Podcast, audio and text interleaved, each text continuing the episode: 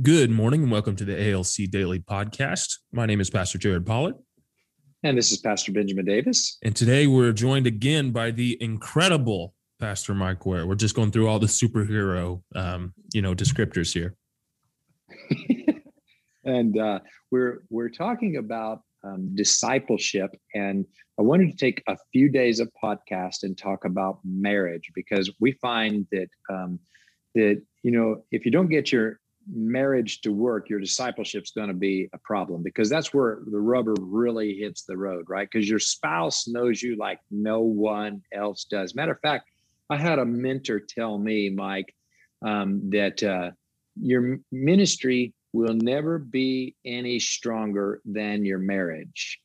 And that always had a, an impact on me, is that I need to be constantly working to improve my marriage. If I, if I, gain my ministry, but I lose my marriage in the process, you know, I've lost the, that's like making, making a first down, but losing the ball game. I mean, you know, really right there. And so we, we're privileged to have um, Mike with us. And Mike has, as we've said earlier, has traveled the United States, working with pastors and ministers all over the United States.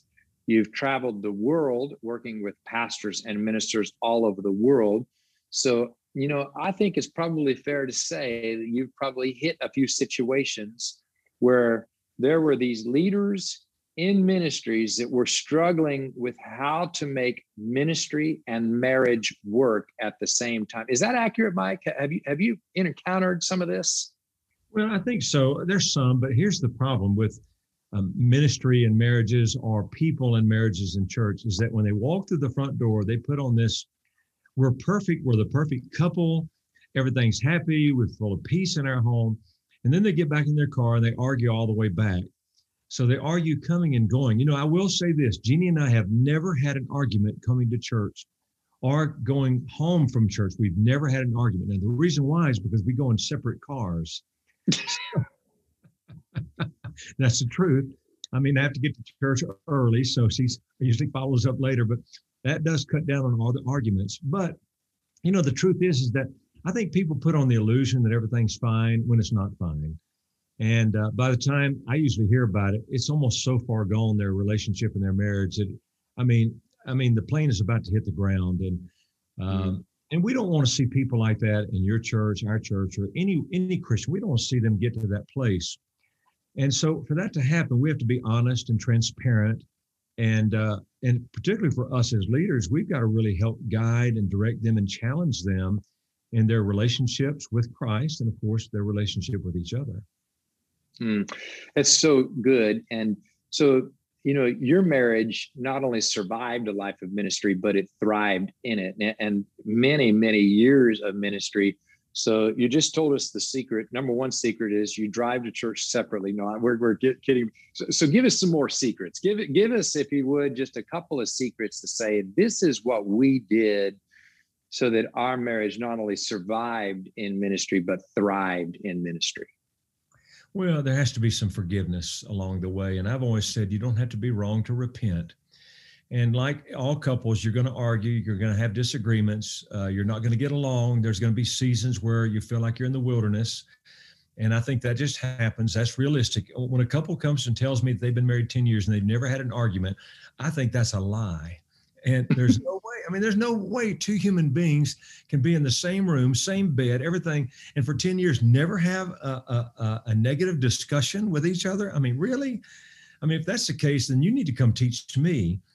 But uh, I've always said, you know, to, to see healing in your marriage, you know, you may be offended, you may be hurt, you know, whatever's caused the angst in your relationship, but somebody's got to be willing to take the first step. And as I said just a moment ago, you don't have to be wrong to repent. You just have to be genuine and authentic in your heart. And if I think if you could start a conversation that way, if you're having trouble in your marriage or relationship, and you're blaming the other person, well, they could possibly really be to blame. I mean, they may be the one that really caused the problem, but uh, they're not taking any steps to rectify the problem. So why don't you just take that first step and, and just go repent? Say, look, I'm sorry for what I've done, what I've said, and uh, what do we need to do to make things right? How do we need to talk this out? Because a lot of people fight it out. They don't talk it out. And I think it's important, if you're going to have a good relationship, there has to be communication.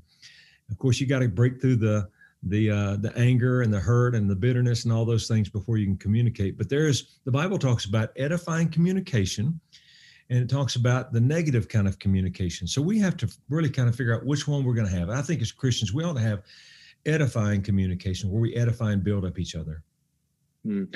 That, that, that's gold right there, what you just said. You know, my wife and I used to, when we would have arguments, um, uh, I, I'd say we learned to confuse God, because what would happen is I'd go get into my private place and I'd say, Lord, change me, deal with me, work me over, change me first. And then you can, after you've worked me over, I, you, you can do whatever you need to do with her. Well, what I found out was she also went into her private prayer area and said, Lord, change me first, deal with me first, change me and work me over. And then, you know, and, and I found, so we're both saying, God, change me first, and God doesn't know what to do. It, it, it confused him. So he just answers all the prayers, and the result is both of us change and we, we repent. And, you know, then I love that you're saying in marriage, you don't have to be wrong to repent. I'm repenting because it, there's a lot of gray in this area. So I'm just repenting to say, you know what? I'm an imperfect person. I'm sorry for where I fell short. I just want the marriage to be better. Um, and I think that gets into some of the pitfalls to avoid. Can you just name a few that you see? What are some pitfalls to avoid as people are saying, I want to I want to serve the Lord and have a healthy marriage while I'm serving the Lord at the same time? What, what are some pitfalls to avoid in that? Well, I think you have to have a balance in your service to the church or to the kingdom and your family. And I think sometimes people find ministries an escape because they want to be in ministry. They want to serve the Lord. It's it's admirable. And I admire and respect that. But sometimes they they spend too much time, uh, I think, at the church. I, I, I know for pastors, I don't like hearing what I'm saying. But, you know, I think sometimes people, um, they get their priorities mixed up. I really think you need to put your family first. And when your family is in order, then your ministry will be in order. You know, hurt, hurting people hurt people, uh, unhealed people uh, wound people. And so if you're if you're wounded in your marriage, wounded in a relationship, uh, there's anger in your relationship or marriage, you know, you bring that into all the ministry, into all the relationships that you have with others. And you may not know it or recognize it, but those are some pitfalls, I think, that we have to kind of be careful. I think a real balance is important. One of the things we did is, you know, churches sometimes have so many things going on, and then people in the church feel obligated to be involved in them. I mean, we could look, we, we could be at church every single night if we wanted to. But when I was pastoring the church, I realized I did not want to compete with the family. And so uh, we made some changes in some things to where we only really hoped people would show up on Sunday and then maybe on Wednesday night service, and then maybe a small group if they led one or participated in one. And so Uh, that was basically Sunday. People are going to go to church anyway on Sunday. So that was basically, instead of three or four nights a week, it was maybe one to two nights in the evening for an hour or two that they could go and have relationship fellowship with others. So uh, that I, I, for me, I felt obligated as a pastor to make sure that people, uh, the church wasn't competing with them, I guess I would say. Mm-hmm. I think mm-hmm. that helped us out, and it helped people have a better balance. I think that's great. And I, and I love to hear it. We're at Abundant Life. We're trying to resolve that problem with making small groups our core D N A and simplify everything around them. Um, and, and if we achieve our goal, what we'll end up with is uh, people having their corporate worship on Sunday. You know, you need that corporate worship. You need that large group gathering. And then small group gathering where, the, where the, that community is taking place. But simplify. We live in a complex society, and so we believe that uh, that simplified church model is going to benefit us in the in the long run, and it's going to help the marriages and the families as well. Um, let me close with this last question. So let's let's assume that there is a younger married couple listening to this right now, and they are passionate about doing ministry. Maybe they're doing youth ministry, or maybe they're doing young adult ministry, or maybe they're doing worship ministry, and or, or maybe they're looking at being in the full-time pastorate. They just love the Lord and they love ministry, and they're a younger couple. So what advice would you give that passionate passionate couple in the Lord, Mike, about their marriage and, and ministry. I'd pat them on the back because they're sharing life together. They're sharing ministry together. They're sharing their passions, which sound to me, as you were framing that, sound like it's the same.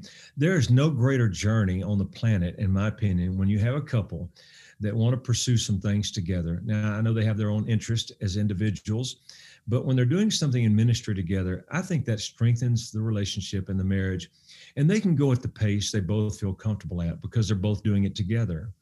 So I would applaud them. I would I would pat them on the back. I would high five them because I think they're really modeling what uh, uh, a couple should do if they're believers in serving the body of Christ and uh, serving together, whether, like you said, whether it be youth or children or maybe maybe sometime in the future in full-time ministry.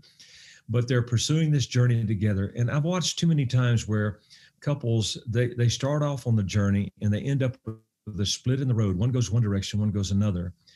And uh, and it seems like over the years, they grow farther and farther apart because their interests are different. And, I, and I'm going to say this again. I know that my interests, hobbies and things like that are different than Jeannie's, which is fine.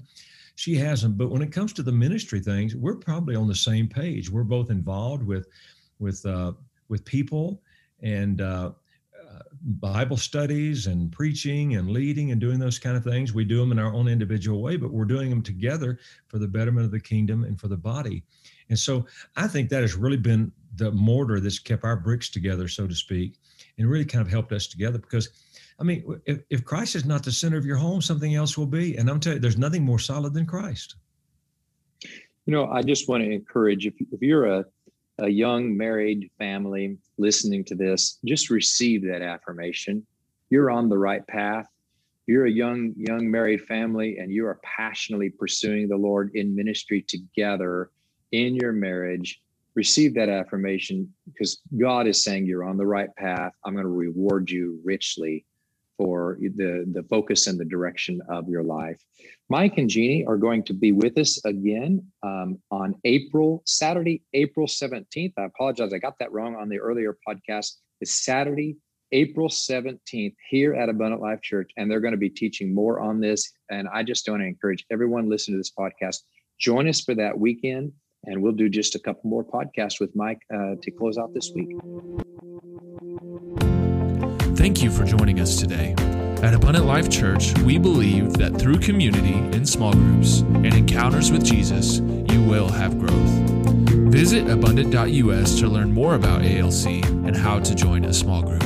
You can also join us on Sunday mornings at nine a.m. in person or at ten forty-five in person or on our YouTube with our live stream community.